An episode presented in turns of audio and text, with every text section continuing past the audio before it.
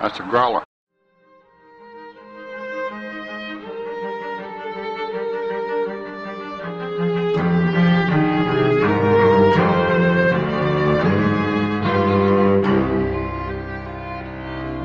Welcome back to Beauty and the Beastly Minute, the podcast where we break down and analyze Beauty and the Beast, one jello suffocating minute at a time. I'm Bobby. And I'm Janae. And today we have a special guest with us. His name is George, well, his name is Matthew Georgeson, but I know him as George. So thanks for coming on. Hi, thank Do you want to tell us a little bit about yourself? Yes, my name is Matt Georgeson. I go by George because there are plenty of Matts in the world. Um, I teach lighting and sound. That's what I do for stage and film and stuff. George was one of my professors when I was in college. So I'm excited to have one of my trusted mentors on with us today. he laughs. but seriously, I can't tell you how many times I was like sitting in his office crying about something or other, and he's just like, "It's okay. Now get back to work." in a loving way, of course. Loving nothing. You needed to get back to work. Anyway. Uh, All right. So. yep. So we are starting off today's minute back in our good old song, "Be Our Guest," right? Yeah, yes, yes. Minute 39 starts off with Lumiere singing, Suddenly Those Good Old Days Are Gone, and ends with a chorus of dishes singing that they're obsessed. Yes. So, Janae, what do you have to, to kick us off this minute? Um, well, we uh, start off the minute with the salt shakers like snowing basically on uh, Cogsworth.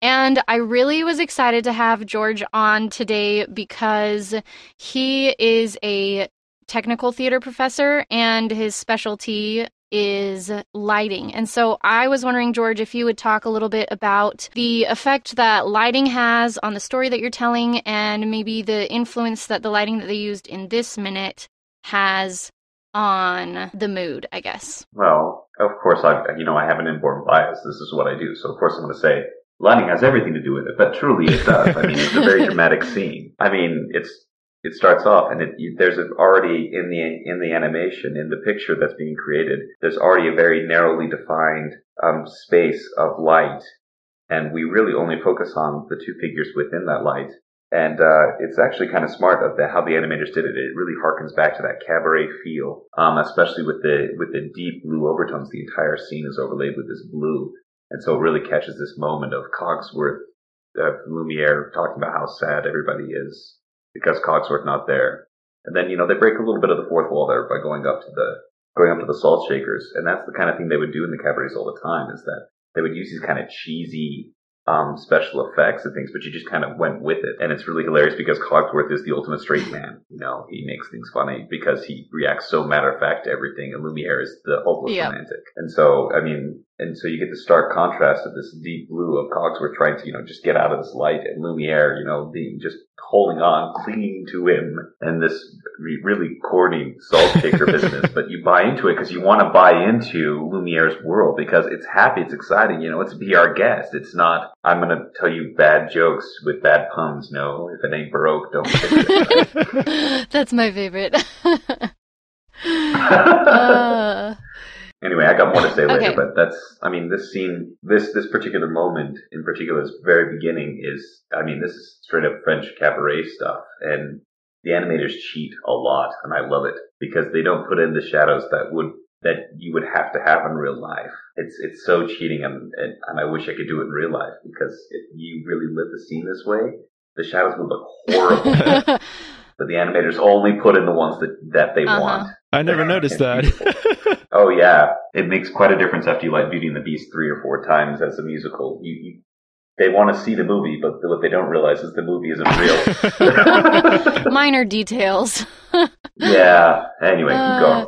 Yeah, so thanks. That's exactly what I wanted to hear. I was Mhm. wondering also, Bobby, at this beginning part, because this is the part where everybody gets into the timeline, and because they says uh, 10 years we've been resting, needing so much more than Mhm. dusting.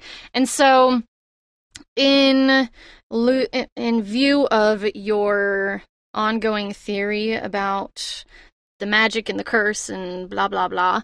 Does this fit in? Because in the new movie, George, have you seen the new Beauty and the Beast movie? No, but it is on my short list to watch this next Oh, week okay. or so. So Bobby hasn't seen it yet, but I've seen it. And they took that lyric out of the new version.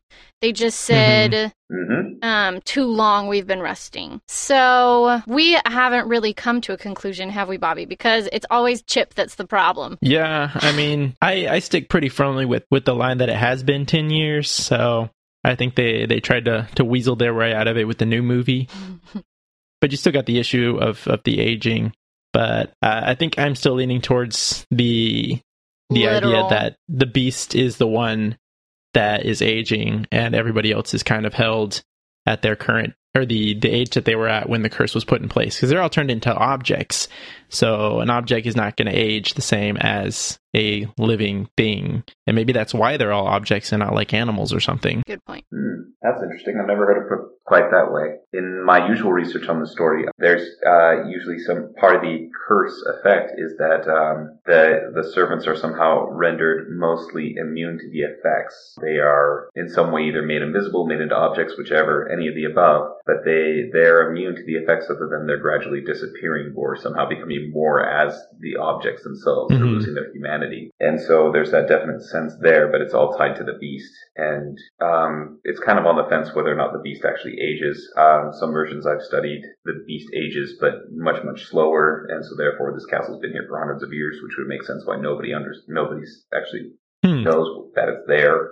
Whereas if it was only literally 10 years ago, I mean, it's not like you're going to forget the fact that there was a, a rude, obnoxious lord Right. 10 years ago. But I don't know, you know, this is, this is the wonderful world of movies and magic and things. We can, we can, I mean, there's a talking clock and a singing candle. Like, Yeah. How much cooler can Well, you get? also have to keep in mind that, I mean, there are so many different versions of this classic French tale that they all are different. And so, I don't know, I kind of am of the pers- my personal view is that there's not necessarily one right or wrong explanation for it.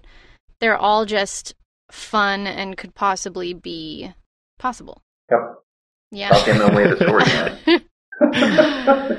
Uh, okay, so one minute, one thing that I love in this minute is when Lumiere is saying that they need exercise, and he like taps Cogsworth's belly like he has a pot belly, but all you hear is this little ding ding ding, like tapping on glass. Uh, I just thought that was such Yeah. a hilarious audio sound moment that I love. Yeah, that's. I mean, that's absolutely it. That's that's the thing that really will draw the audience in is being able to provide those extra little touches to.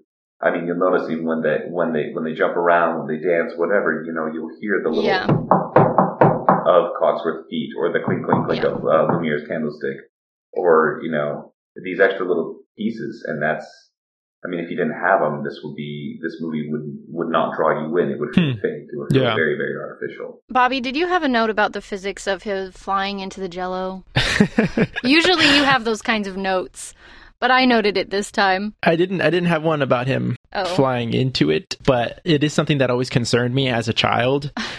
I was like, wait, his head is like completely in the jello. Like he would be suffocating by the he the jello would kill him and he doesn't stay in there long enough for it to but i remember being worried about that as, as a kid watching this movie and be like he can't breathe in there his head is completely in the jello he can't breathe I never worried about that for some reason.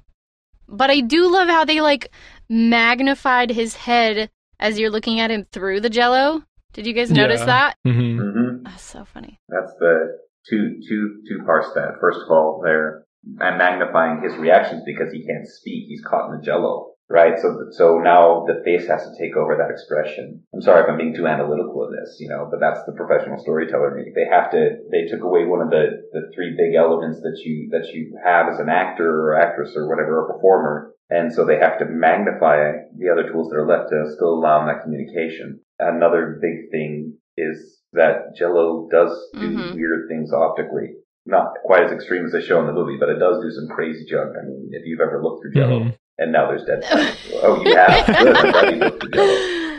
I wouldn't recommend, you know, wearing it outside. It tends to get kind of goofy, but hey, whatever, you know. I hear it's really good for the skin, right around the eyes. Oh my gosh.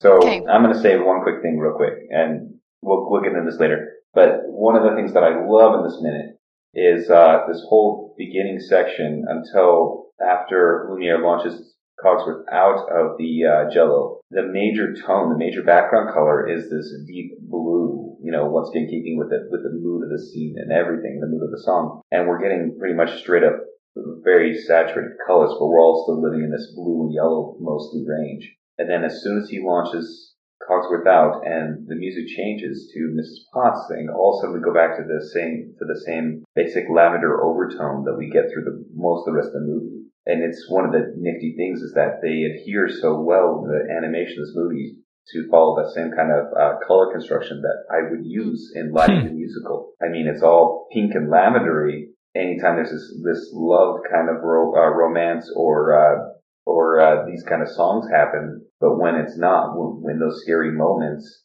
we go back to really stark, basic lighting and really basic colors, and it's kind of something really, really cool. You also notice that the shadows are much more defined in those other moments than in than in the happy moments. The happy moments, they're shadows, but they're really just there to kind of help you place where stuff is. In these other sections, the shadows are like actually what there, and they do things. They help create that mood. Anyway, So I've got a question for you, George, that'll probably show my ignorance as far as uh, stage production and uh, stuff goes. is there is there just like Yeah, one fine. version of like Beauty and the Beast for stage that everybody does, or are there different versions? And have you, if there are different versions, have you done different ones? Um, the biggest one is, of course, the Disney adaptation um, that's been kicking around for years. Has been revised. I don't know how many times now, but um, everybody's done that one at least once. Everybody. It's it's it's a great show. It's fun. People love to do it. People love to come see it. Even though the royalties are high, you make bank off of it. So it's a, it's a very good show to do. Theaters like to make money too. Hey, what? Who knew? Plus, you know, once you get people to come, you know, then they have a tendency to keep coming as long as your product is still good. There's there's a couple of different versions out there, but the Disney one's by far the most famous, the one that you'll see the most. I personally have only done the Disney version, but I have read a couple of scripts for the other ones, and some are alright. But most of them are not ones that an audience wants to sit through. When they come to see Beauty and the Beast, they really expect the, the Disney one with all the fun songs because really the songs that I think are would Mhm. be a huge part of this show. Yeah, I agree. Uh, So does the does the stage performance pretty much follow this version of the movie, or does it have like I think the the new movie has some stuff that was cut out of the script that didn't make it into this uh, ninety one version? Um, so the script for the stage and the and the movie are different. Um, the core of them still the same. A lot of the music's still in the same place. You know, some of the lines have changed, like the uh, ten years we've been rusting or whatever, and so, you know, little little things like that. Um, there's also a couple of numbers that are in the stage version that aren't in the that aren't in the '91 animation, and vice versa. And it's it's just minor. Really, in the end, it's it's the same story. You're just you're just missing pe- bits and pieces here and there Okay. from different parts. I would say that the stage version is probably a little bit closer to the original animated version than the new v- movie is. If that makes any sense. Yes, the new one Yeah. has been heavily revised. I mean, it's still the same, but it's definitely way more different than the stage version is from the animated version. Okay. I think. I I would tend to agree with Yeah. that just based on what I've seen.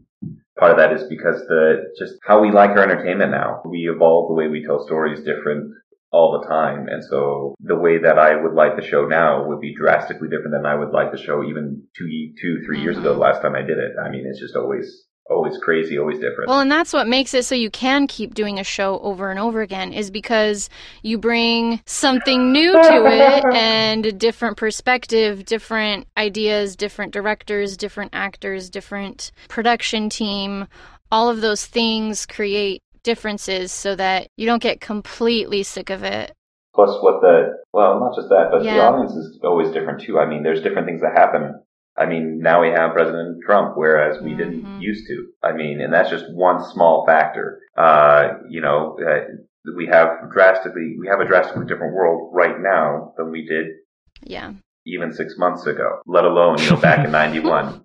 You know, that was George Bush Senior moving towards Clinton in talking about presidents, but it, you know, uh, the the world is so drastically different. I mean, it's it's crazy to think about, but I mean, it's it's so the story would not would definitely not be the same if they were to produce the movie, you know, exactly cold from scratch right Yeah. now. It would Yeah. be radically different. Yeah, I noticed that a lot because I listen to a lot of the other movie by minutes podcasts, and one of my favorites is the the Indiana Jones minute.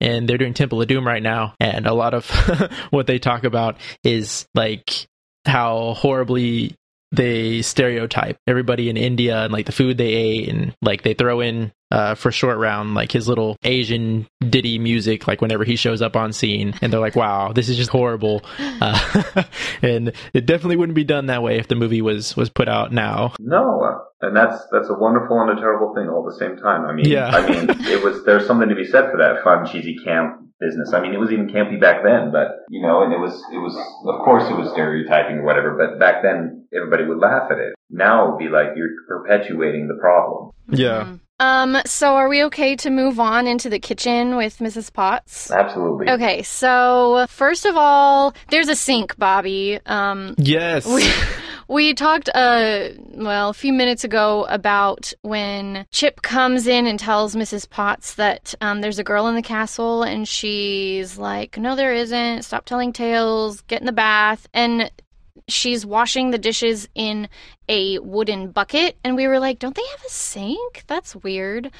And now we know they do have a sink, and she has a face. Yeah, so I was I was thinking maybe that's why uh, Mrs. Potts was washing the the dishes there in a tub is that it was late at night. You know, she's getting Chip ready for bed. Well, I'm assuming it was late. The sink faucet was asleep. Yeah, she didn't want to bother the faucet because that's a person turned into a faucet, which first of all would be pretty horrible because she's bolted down. She can't go anywhere. She's stuck there for ten years looking at that sink. Squirting water out of her nose. Yeah. Yeah, And, so okay, that's horrible. It looks like her um her pump handle does not look like it's even attached to her head though. Did you notice that? Or Oh yeah, there's no lever. There's no uh, there's no pump down into the interior of the Yeah. of the head. I was like, how does that work? Well, she just squirts it out, you know. There's uh she has like the two little pieces that go towards like the middle of the lever, and then there's one you Yeah. can't really see it. It blends in with the background, but if you go frame by frame, at one point her head is tilted kind of towards the top of her head is tilted towards the viewer.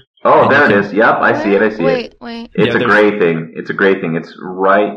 Oh, it's like in the middle of the 23 second. You can see it as she tilts her head to the right. Well, to downstage. Oh, it's like stage purpley turn. colored? Yeah, that is it's is why you can't see it. Gray purple. yeah, because it blends right in with the dishes in the background. Yeah, okay. I was like, what Good, the good call, Robert. I didn't even see that. Good job. Yeah, it could have been magic, but no, this this one actually makes sense, even though she is magic. she looks kind of snobby. Or like old Well, she's- maybe. She she is old. They're they're once again they're using stereotypes, right? Yeah. because that's what you do. That's a, that's a cheap shortcut. It's just like using stock characters. And so, you know, what would you imagine a woman who makes her, who gets her living by washing dishes, what would she look like? She'd be pretty worn down because that's, this is what she has left. This is what she does. That's true. She does the whole thing with her eyes closed too. She's just like, I'm not even going to bother opening my eyes all the way. And again, she's been bolted in the same spot for 10 years. Yeah, she's like, I can do this in my sleep. She's squirting water out of her nose. I mean, really, how much do you want to look at things that are just getting washed by your snot? Ew. um, well, another question I had was that why are they washing so many dishes? Like, that is a lot of dishes to be washing when, first of all, not that many people are eating. Like, and it's the middle of the night, from what I understand. So, are they just washing them so that they can be ready to go on stage for this cabaret? This, like, Yeah, this big, this big number, this big thing. This is the, this is the moment where the servants can show Belle how, how thrilled they are that she's there. yeah. And so they're all there. They're all trying to show Belle, hey, look, you know, we're, regardless of what the beast says, we are so excited you're here. Yeah. And, uh, I also think this could be another big reason why, uh, why they did, why they used the bucket in the beginning. First of all, look at the size of that sink. That sink is huge. You know, it's not worth firing that whole thing up just to wash Chip. Right.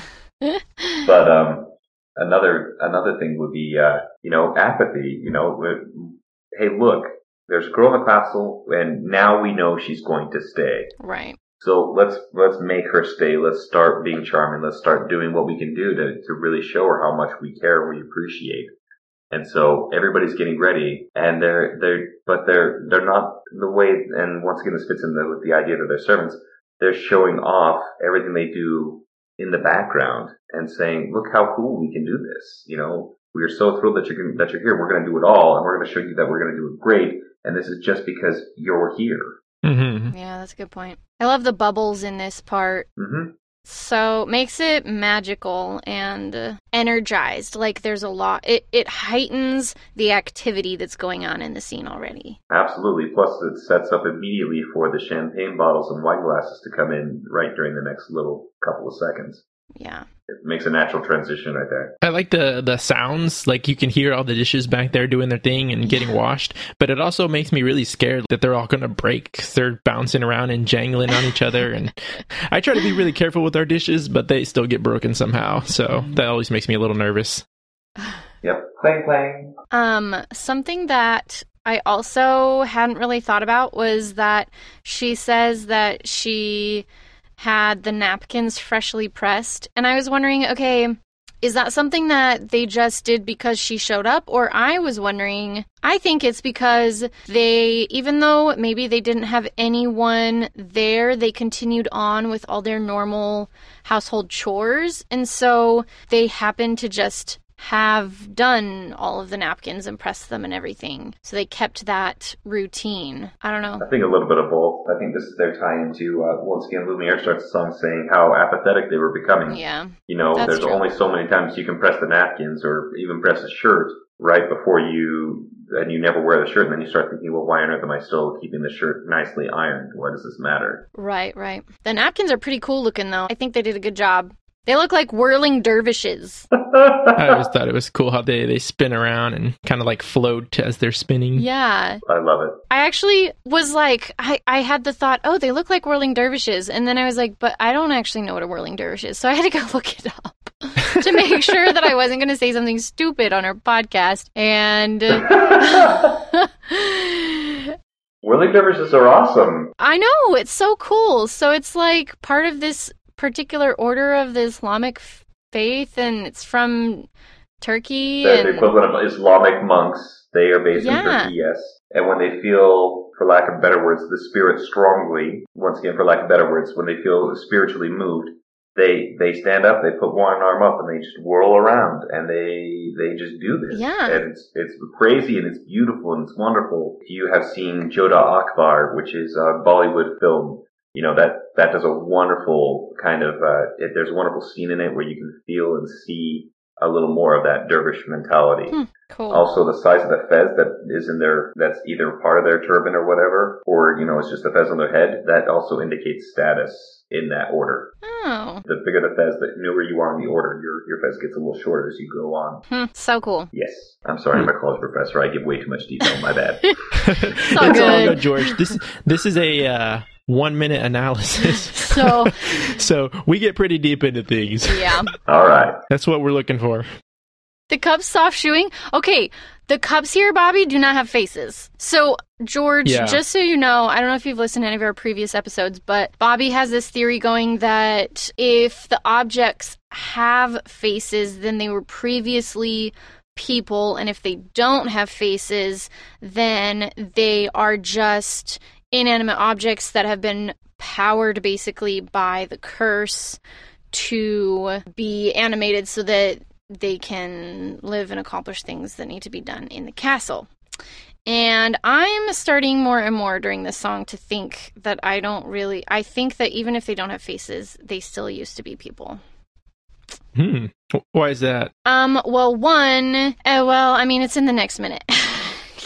Well, so I'm gonna, I'm gonna, I'm gonna jump in and say this. Ready? I think it's because they didn't want to animate all those faces. I, I think you. That's probably the biggest reason why. But yeah. So I mean, because if you have a face, then they've got to say a line. I mean, yeah, what's it referred to in literature and in theater? It's referred to as Chekhov's gun. If you put something on stage, or you put something there, it's got to be used. It's got to be dealt with. It's got somehow there's something there for a reason for it.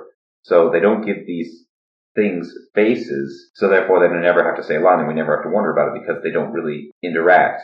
Um, it's just by their movement. Well, and also we know that they were getting short on time when they were trying to finish this movie. So it makes sense that they were like, okay, we're not going to animate everything. We're not going to give faces to everything that's animated in the castle. Yeah, and I remember in the the the commentary on the 25th version that we're using, they talked about kind of the same thing. They're like, yeah, we assigned, you know, some of the objects to be people and have like characters behind them, but there was no way we could do that for everything. So Right. they were just like, oh, whatever. we'll do the ones we do and not do the other ones. Yeah, and so they just give the personality. I mean, it's it's the chorus. They just give them Right. they give them a basic personality, but then they're they're kind of copy and pasted. You know, it's only remarkable because there's so many Yeah. of them. yeah. They're, but essentially, they're all one character. Well, and this is the place where they can conserve their energies in regards to that because, like, in the tavern scene with the song Gaston, they have those are all people. The people have to have faces and hair and body shape and clothes and all those things. Whereas with this in the and castle, and physics. and- they they can get away with it because they're all you have a bunch of dishes and in a dish set they're all the same you have a bunch of cups in a cup set they're all the same so Mhm. um this is probably where they're like well we can conserve some of our energy here but um Um, another cool thing that they do, uh, once again, this is from a, another standpoint. This is uh, what's known as the uh, bouncing ball test in animation. When you draw a bouncing ball, you can't actually draw what a ball really does because that's really boring. You have to show the ball really compress and seem like it's jumping. And so that's what they do with the cups. They make them stretch and shrink, you know, and kind of warp and deform themselves, which a normal cup, you know, would break under that kind of stress. right. And they do that to help your mind keep track of what's happening and also to give them a little more personality. But yeah, when they're spinning, they totally get tall and skinny. And then when they're ready to jump, you know, they get short and fat. I actually have noticed that with a lot of the animation, since we've been going minute by minute, there are times where I just um, do my like stop and start really fast so you can see frame by frame. And there are some parts where, like, um, LeFou's face will be doing something that you're like, that is not how a face works. Or um, some of the, I mean, just things are moving in a way and you see them caught in this one frame doing something that you're like, that would not happen. That thing wouldn't move that way. But your brain doesn't process it that way when you're watching the film all going together. It just yeah. looks like it's happening the way it's supposed to. So I hadn't really thought about the fact that they have to do that to create the illusion of movement that they need to make it a moving picture. Yeah, it's the same thing as a as a big wind up on stage before you go and turn the lights off or something like that. Um, yeah, it really helps the people. It really helps people in the booth to understand. You know, I'm going to turn the lights off, or in this case, I'm going to do a jump. But it really, really helps the audience as well because this is animation. I mean, it's not like they're actually physically there. It's not like you're going to hear the wind of all the passage and everything. You're going to hear the little clink as the cups jump around or whatever. But truly, it's by them stretching because in animation you have to you have to be able to understand what's going to happen about a half second before it actually does happen. hmm hmm Well, I had two thoughts on the cups, and the first one was this spinning that they're doing looks uh, looks pretty intense. And yesterday we talked about how they probably, at least in my opinion, had to have like practiced all this stuff that they're doing for their for their big performance. So maybe that's how Chip got his chip was trying to, to practice doing these spins and stuff, and he span out of control and uh, chipped himself. That's sad. Either that or Mrs. Potts slammed into him because he was wasn't fast enough getting out of the way. Oh. That's why he's the favorite because she's disfigured him. Knocked out his tooth. Because in the end, you know, when he comes back, he doesn't have a tooth. Uh, Oh my god. and my other question was, uh, I don't know if either of y'all know, but I didn't. What is soft shoeing? Because she says they're the cups do their soft shoeing. It's a style of dance. So tap and clogging are like hard shoes. They're things that pro- produce a very percussive sound. A soft shoe is a is a is a style of dance where you're not where you're not doing that. In fact, um, it's relying much more. It's much more closely related to ballet. And if you look, you know, they're doing semi ballet moves as cops. You know, with their tight pirouettes and then their their jumps. Hmm, that's a good point. Yeah, it's They do a lot of ballet based movement in this whole movie, we've noticed so Mhm. far. So that doesn't surprise me at all. what? It's classic French. What? Shocking, right? Uh, I know. But yeah, soft shoeing was popular in vaudeville a lot. So super, super duper. yeah. Awesome. yeah. Now I know. I feel like at the end of this process, I will understand every line in this movie and what it's referring to. Hopefully. And you'll never be able to watch it the same way again. Yeah. I don't know if that's good or bad, but I don't know. true. You will only be able to watch it by slowly going through frame by frame. you want to watch Beauty and the Beast? I don't have four hours. I'm sorry. yeah. Yeah. Okay, so where exactly does the spot come from that's on Mrs. Potts? Because one minute she does not have a spot, and then the next minute it is there. Is it just movie Okay, magic, um, or do either of you have a theory about this? We never actually see that side of her below her Oh, I think we do. until then. No, we don't. I'm watching through frame by frame from the moment she Yes, oh, we do. Right there. Right at the sink. Right at the sink we see that she doesn't have a spot. And And then, then at the napkins, from the napkins on, we don't see her with the spot. So my guess is she gets it when she jumps onto the oven. Besides, what is a ceramic teapot doing on a stovetop? Mhm. she's warming up. ceramic teapot on a stove does not work, or porcelain does not work that well. It will shatter. It will break. I'm not disagreeing with you, but I don't know. I, I also think that's how she got the spot is just jumping on the, the dirty stove. Come on, Mrs. Potts, what are you thinking? Although I do think it's kind of funny that the pots themselves are so clean that she can see her reflection in them. Hmm. But the stove is so dirty she picked up a spot somewhere. I think it's really making that line make sense. Uh, yeah. So are these like are these copper pots or are they like heated up to be that color? Ooh. That's I don't know. I think there's it could go either way because the stove itself is red Yeah. and the only that's super hot. I mean that's burning food hot. That's not cooking food hot. Hmm. yeah. I really think they cheated, and so they just used that warm red orange color to kind of get that fire idea. hmm Maybe, they- Yeah. maybe, and so uh, to make it warm, or maybe they're just reflecting the fire that's underneath. This is true. Well, I like how um in this part of the music, like the the orchestration, they have the little pipes or, or whatever it is that that's making the noise from you know giving you the feeling that it's the the steam from the pots doing it. so I like that. Yeah, It's like those that cup and uh, cream pots flew out of the cabinet. Pretty much. I mean, they just kind of jumped for it. Yeah.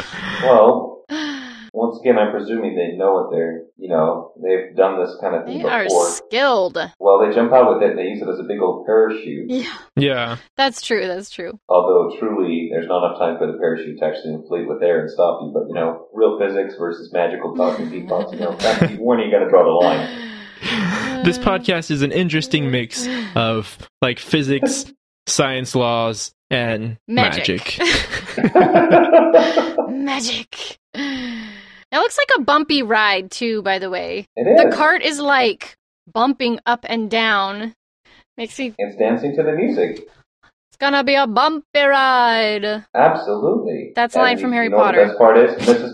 Mrs. Potts. Yes, Mrs. Potts doesn't break her notes for a second, even when she's bouncing. It's not like the air changes on its way out of her lungs. Yeah. You're just able to hold her hold her notes and everything consistently. She, you don't hear the bumps in her voice.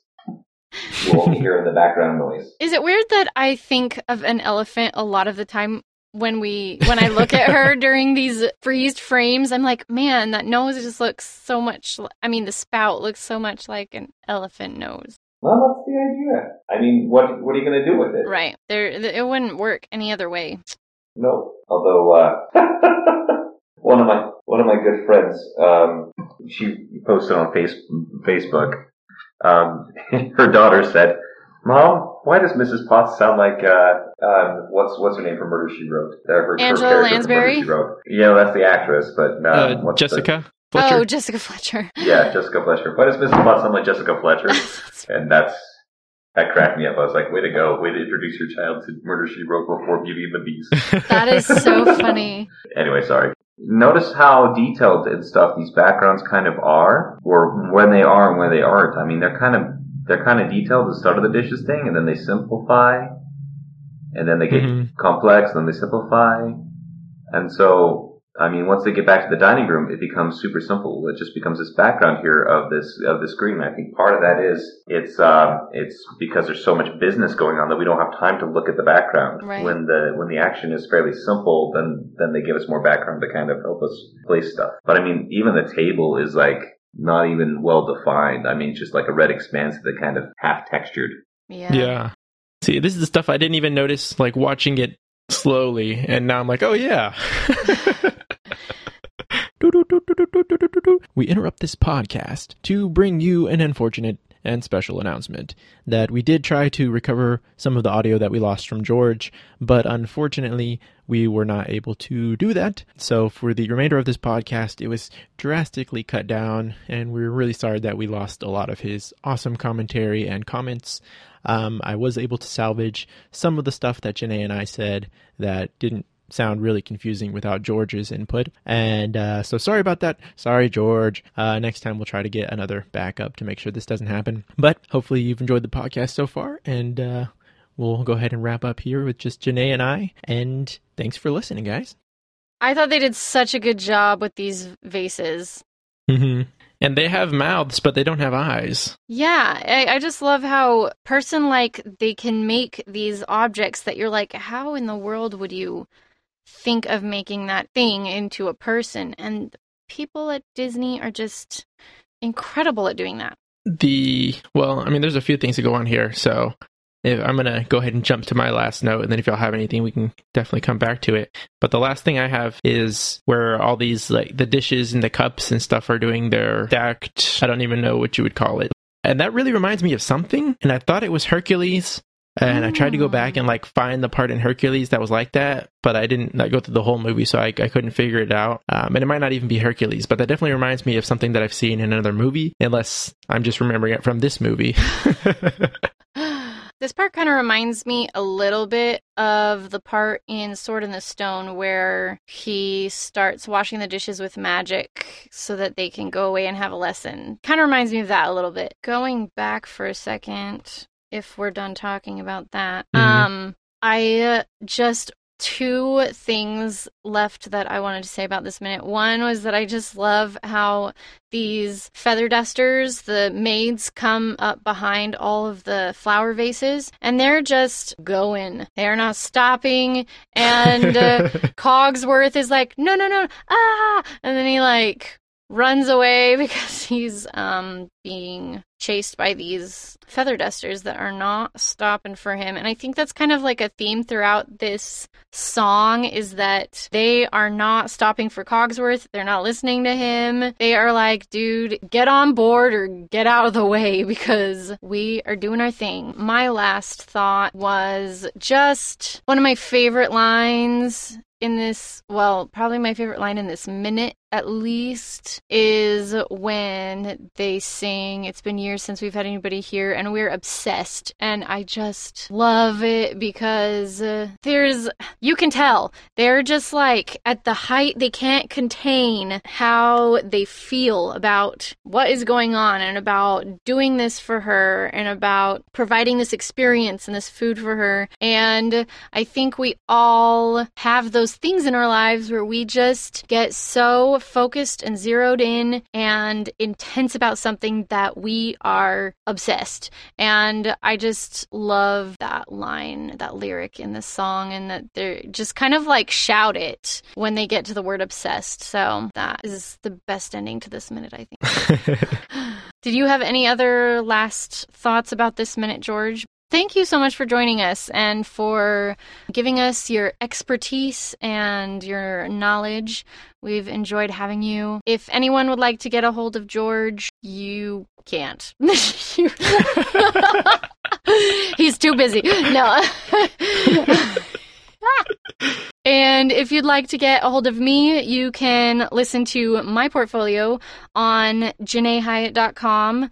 Um, and you can also follow me on Facebook at JH Voiceover. If you would like to like, subscribe, share our podcast, we would love it and appreciate it. And um, let anyone you know who's interested in Disney, in Beauty and the Beast, know about us so that they can enjoy listening to insanely detailed descriptions and analysis of this movie. If you'd like to get a hold of us, you can find us at Beastly Minute on Twitter as well as on Facebook. And we have our listeners Facebook group, Beauty and the Beastly Minute Listeners Library. If you would like to get a hold of Bobby, you can contact him through growlermedia.com where he can answer any questions or concerns that you have. And I believe that is it. Thank you guys so much for listening. Thank you to Duo Hansen for our intro and outro music. They are supremely talented, and we love having their music on our podcast. Bobby, do you have? I a... concur. do you have a, a going away slogan for today? Because I don't have one. Um, no, something about obsessed. That's what we should do. Go for it. Go for it. Ugh. I don't like doing them. I like it when you do them. okay. So be sure and come back to be with us again because we're obsessed. Yay! Woo, that wasn't too great. Oh my goodness. Sometimes they're really bad, and so because sometimes there's just nothing good in the minute to use. That's it. That's our minute.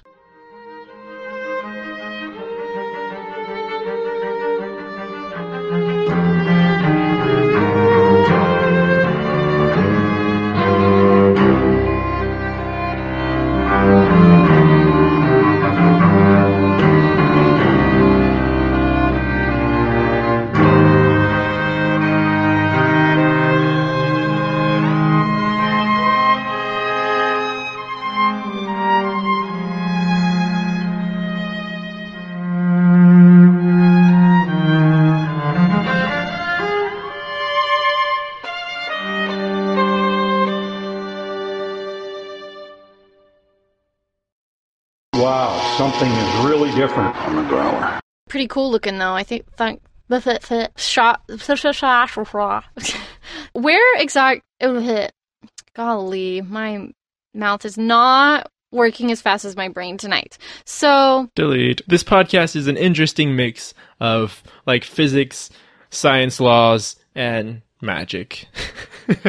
that's it. That's our minute. We are doing our thing. I'm keeping your bones.